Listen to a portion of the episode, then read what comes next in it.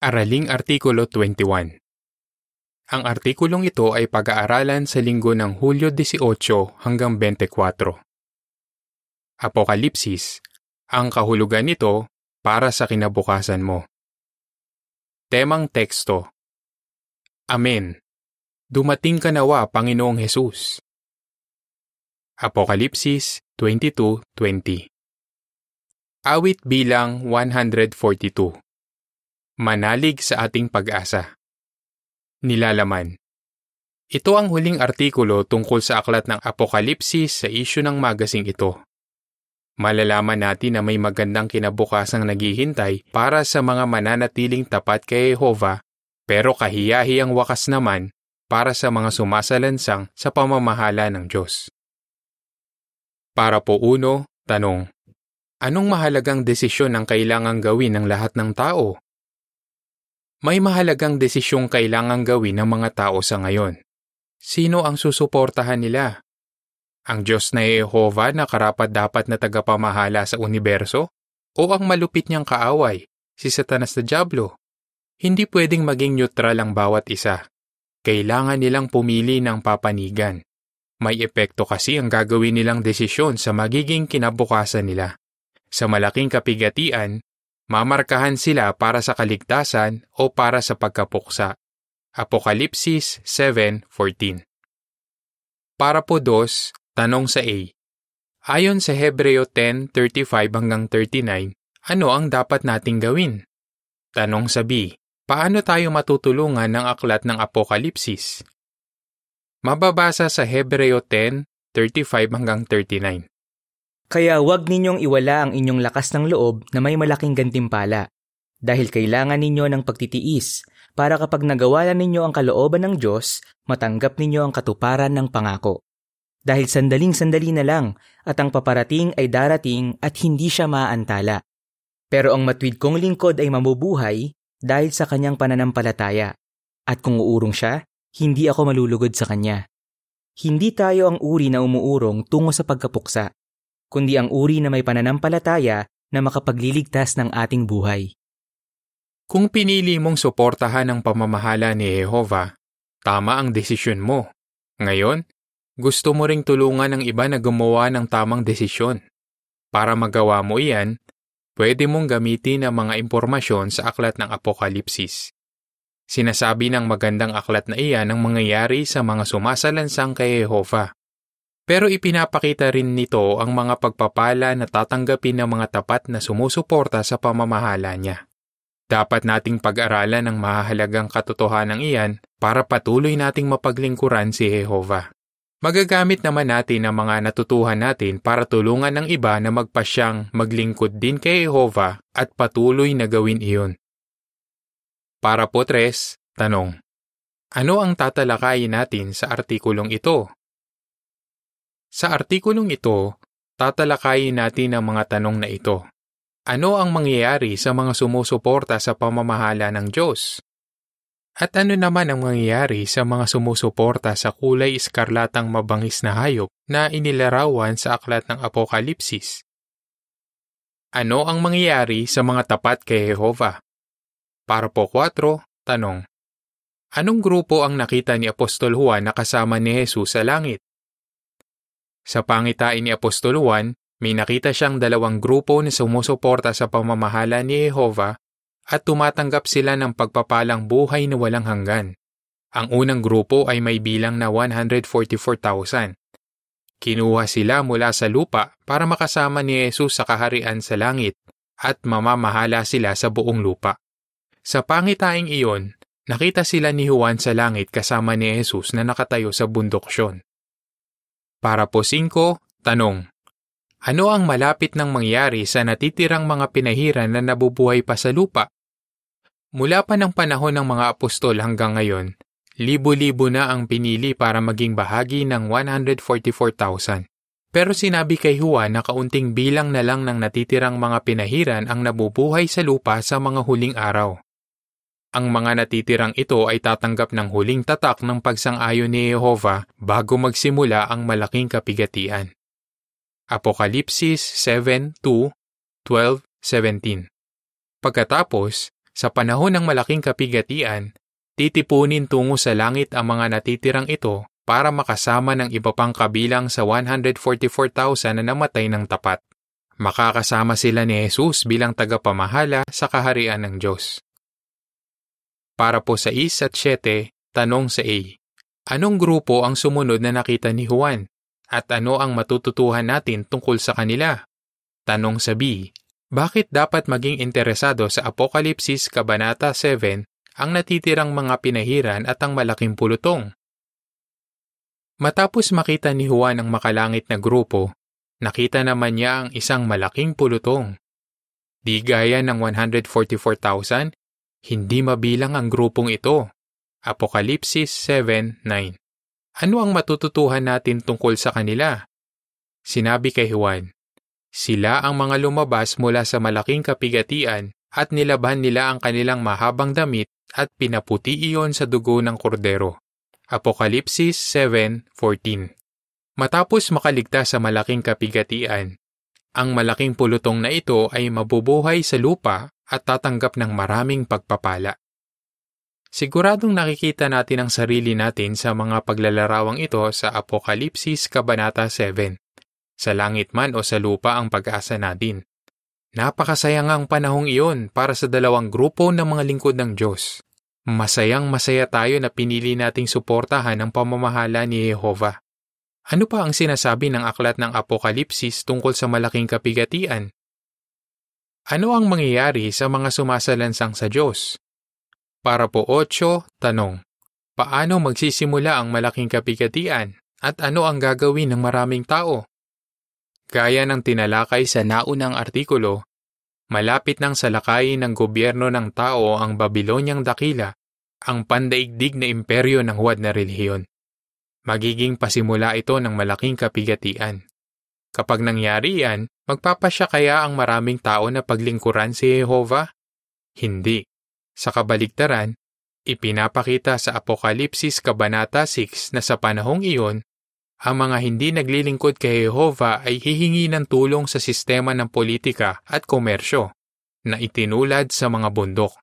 Dahil hindi nila sinusuportahan ang kaharian ng Diyos, ituturing sila ni Jehovah na mga kaaway.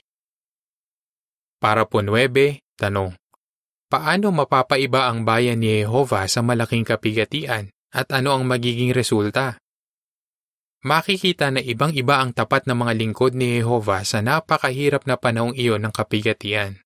Sila lang ang kaisa-isang grupo ng mga tao sa lupa na naglilingkod sa Diyos na Jehovah at tumatangging sumuporta sa mabangis na hayop.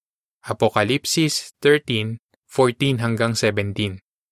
Dahil nananatili silang tapat kay Jehovah, magagalit sa kanila ang mga kaaway niya. Kaya sasalakayin ng koalisyon ng mga bansa ang bayan ng Diyos sa buong lupa. Tinatawag ito ng Biblia na pagsalakay ni Gog ng Magog. Para po Gis, tanong.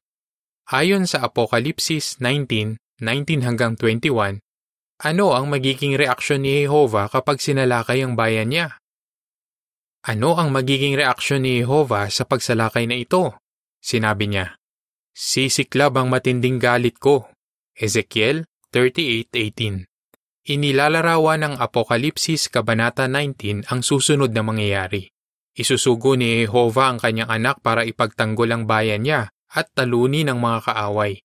Makakasama ni Jesus sa pakikipaglaban ng mga hukbo sa langit, ang tapat na mga anghel at ang 144,000.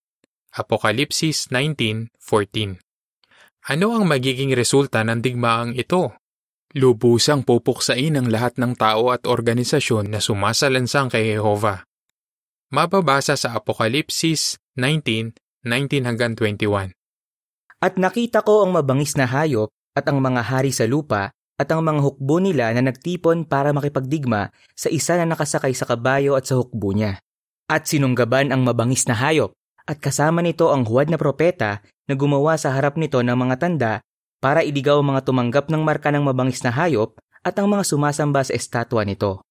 Habang buhay pa, pareho silang inihagi sa maapoy na lawa na nagniningas sa asupre. Pero ang iba pa ay pinatay sa pamamagitan ng mahabang espada na lumabas sa bibig ng nakasakay sa kabayo, at ang lahat ng ibon ay nabusog sa laman nila. Isang kasalan pagkatapos ng digmaan. Para po 11, tanong. Ano ang pinakamahalagang pangyayari sa aklat ng Apokalipsis? Isip-isipin na lang ang mararamdaman ng mga tapat na makakaligtas kapag lubusan ng pinuksa ng Diyos ang mga kaaway niya. Siguradong napakasayang panahon iyon. Magiging napakasaya sa langit kapag napuksa na ang Babylonian dakila, pero may magbibigay pa ng higit na kagalakan. Ang totoo, ito ang pinakamahalagang pangyayari sa aklat ng Apokalipsis, ang kasal ng kordero. Apokalipsis 19, 6 hanggang 9. Para po 12, tanong. Ayon sa Apokalipsis 21, 1 at 2, kailan mangyayari ang kasal ng kordero? Kailan mangyayari ang kasalan? Bago ang digmaan ng Armageddon, nasa langit na ang lahat ng kabilang sa 144,000. Pero hindi pa iyan ang panahon ng kasal ng kordero. Mababasa sa Apokalipsis 21, 1 at 2. At nakita ko ang bagong langit at ang bagong lupa, dahil ang dating langit at ang dating lupa ay lumipas na at ang dagat ay wala na. Nakita ko rin ang banal na lungsod, ang bagong Jerusalem, na bumababa ng langit mula sa Diyos at nakahandang gaya ng isang babaeng ikakasal na nakabihis para salubungin ang mapapangasawa niya. Mangyayari ito pagkatapos ng digmaan ng Armageddon kapag wala na ang lahat ng kaaway ng Diyos. Para po 13, tanong. Ano ang mangyayari sa kasal ng kordero?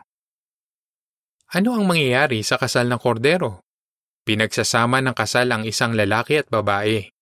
Ganyan din ang mangyayari sa makasagisag na kasal ng hari, si Yeso Kristo, at ng babaeng ikakasal, ang 144,000. Iyan ang magiging pasimula ng bagong gobyerno na mamamahala sa lupa sa loob ng isang libong taon. Ang maluwalhating lunsod at ang kinabukasan mo. Para po 14 at 15, tanong. Saan itinulad ng Apokalipsis Kabanata 21 ang 144,000? Sa Apokalipsis Kabanata 21, itinulad ang 144,000 sa isang napakagandang lunsod na tinatawag na Bagong Jerusalem. Apokalipsis 21.2 ang lunsod na ito ay may labindalawang batong pundasyon at nakasulat doon ang labindalawang pangalan ng labindalawang apostol ng kordero. Bakit interesado si Juan sa nakita niya? Dahil nakita niyang nakasulat ang pangalan niya sa isa sa mga batong iyon. Isa itong napakalaking karangalan. Apokalipsis 21.14 Walang katulad ang makasagisag na lunsod na ito mayroon itong malapad na daan na purong ginto at labindalawang pintuang daan na perlas. Ang pader at mga pundasyon nito ay gawa sa mamahaling bato na ang haba, lapad at taas ay magkakasukat. Pero parang may kulang. Ganito ang sinabi ni Juan. Wala akong nakitang templo roon, dahil ang Diyos na Jehova na makapangyarihan sa lahat ang templo nito. Gayon din ang kordero. Hindi kailangan ng lunsod ang sikat ng araw o liwanag ng buwan dahil ang kaluwalhatian ng Diyos ang nagbibigay ng liwanag dito at ang lampara nito ay ang kordero. Apokalipsis 21, 22 at 23 Makakasama na mga kabilang sa bagong Jerusalem si Jehova. Kaya si Jehova at si Jesus ang templo sa lunsod na iyon. Para po 16, tanong. Ano ang mararanasan ng mga tao sa sanlibong taong paghahari ng kaharian ng Diyos? Gustong-gusto ng mga pinahira na bulay-bulayin ang lunsod na ito, pero interesado rin dito ang mga may pag-asang mabuhay sa lupa. Sa sanlibong taong paghahari ng kaharian ng Diyos, napakaraming pagpapala ang ilalaan ng bagong Jerusalem. Nakita ni Juan na ang mga pagpapalang ito ay umaagos na gaya ng isang ilog ng tubig ng buhay at sa magkabilang panig ng ilog ay may mga puno ng buhay na ang mga dahon ay para sa pagpapagaling ng mga bansa. Apokalipsis 22, 1 at 2 Mararanasan ng lahat ng taong mabubuhay roon ang mga pagpapalang ito. Unti-unti, magiging perpekto ang lahat ng masunuring tao. Mawawala na ang sakit, kirot at pag-iyak dahil sa pagdadalamhati. Deskripsyon ng larawan sa pabalat Inilalarawan ng Apokalipsis Kabanata 21 ang makasagisag na lunsod ng bagong Jerusalem na bumababa ng langit mula sa Diyos. Sa sanlibong taong paghahari, magbibigay ito ng napakaraming pagpapala sa masunuring mga tao. Para po 17, tanong. Ayon sa Apokalipsis 20:11 hanggang 13, sino ang makikinabang sa panahon ng sanlibong taong paghahari?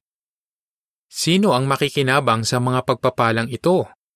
Una sa lahat, ang malaking pulutong na makakaligtas sa Armageddon, pati na ang magiging mga anak nila sa bagong sanlibutan. Pero nangangako rin ang Apokalipsis Kabanata 20 na bubuhayin muli ang mga patay. Mababasa sa Apokalipsis 20:11 hanggang 13. At nakita ko ang isang malaki at puting trono at ang nakaupo roon.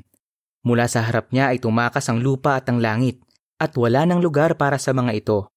At nakita ko ang mga patay, ang mga dakila at ang mga hamak na nakatayo sa harap ng trono at binuksan ng mga balumbon. Pero may isa pang balumbon na binuksan. Ito ang balumbon ng buhay.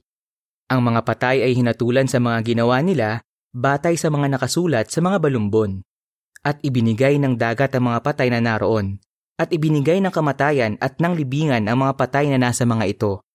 At hinatulan ang bawat isa sa kanila ayon sa mga ginawa nila. Ang mga matuwid na namatay ng tapat pati na ang mga di matuwid, ang mga hindi nagkaroon ng pagkakataong makilala si Jehovah ay bubuhaying muli dito sa lupa. Gawa 24.15 Ibig bang sabihin, lahat ng namatay ay bubuhaying muli sa panahon ng sanlibong taong paghahari? Hindi. Ang mga sadyang tumangging maglingkod kay Jehovah bago sila mamatay ay hindi na bubuhaying muli. Mayroon na sana silang pagkakataon pero ipinakita nilang hindi sila karapat dapat mabuhay sa paraisong lupa. Ayon sa caption ng larawan para sa Parapo 16 at 17, Sino ang makikinabang sa mga pagpapala na inilalarawan ng isang ilog at mga puno? Ang huling pagsubok. Para po 18, tanong. Ano ang magiging kalagayan sa lupa sa katapusan ng isang libong taon? Sa katapusan ng isang libong taon, na ibalik na sa pagiging perpekto ang lahat ng nabubuhay sa lupa. Hindi na nila mararanasan ang epekto ng kasalanang minana kay Adan. Lupusan na itong mawawala. Kaya ibig sabihin, ang mga nasa lupa ay nabuhay dahil sila ay magiging mga perpekto sa pagtatapos ng isang libong taon. Apokalipsis 20.5 Para po 19, tanong, bakit kailangan ang huling pagsubok? Alam nating nanatiling tapat si Jesus sa Diyos kahit noong subukin siya ni Satanas. Pero ganyan din kaya ang gagawin ng lahat ng perpektong tao kapag binigyan si Satanas ng pagkakataong subukin sila? Mapapatunayan ng bawat isa ang katapatan niya kay Jehovah kapag pinakawalan si Satanas mula sa kalaliman pagkatapos ng isang libong taon. Ang mga mananatiling tapat sa huling pagsubok na ito ay magkakaroon ng buhay na walang hanggan at tunay na kalayaan. Ang mga magre-rebelde naman kay Jehovah ay lubusang pupuksain, kasama ng Diablo at ng kanyang mga demonyo. Para po 20, tanong. Ano ang naramdaman mo tungkol sa kapanapanabik ng mga hula sa aklat ng Apokalipsis? Ano ang naramdaman mo pagkatapos nating isaalang-alang sa maikli ang aklat ng Apokalipsis? Nakikita mo ba ang sarili mo sa napakagandang hulang ito? Gusto mo rin bang tulungan ng iba na sumama sa atin sa dalisay na pagsamba sa ating Diyos? Jack, nasabik na sabik na tayo sa mga mangyayari sa hinaharap at gusto rin nating sabihin ang sinabi ni Apostol Juan. Amen. Dumating ka nawa, Panginoong Hesus. Apokalipsis 22.20 Ano ang sagot mo? Anong desisyon ang kailangan nating gawin ngayon? Ano ang kasal ng kordero? Anong mga pagpapala ang naghihintay sa tapat na mga lingkod ni Jehovah? Awit bilang 27 Ang pagsisiwalat sa mga anak ng Diyos. Katapusan ng artikulo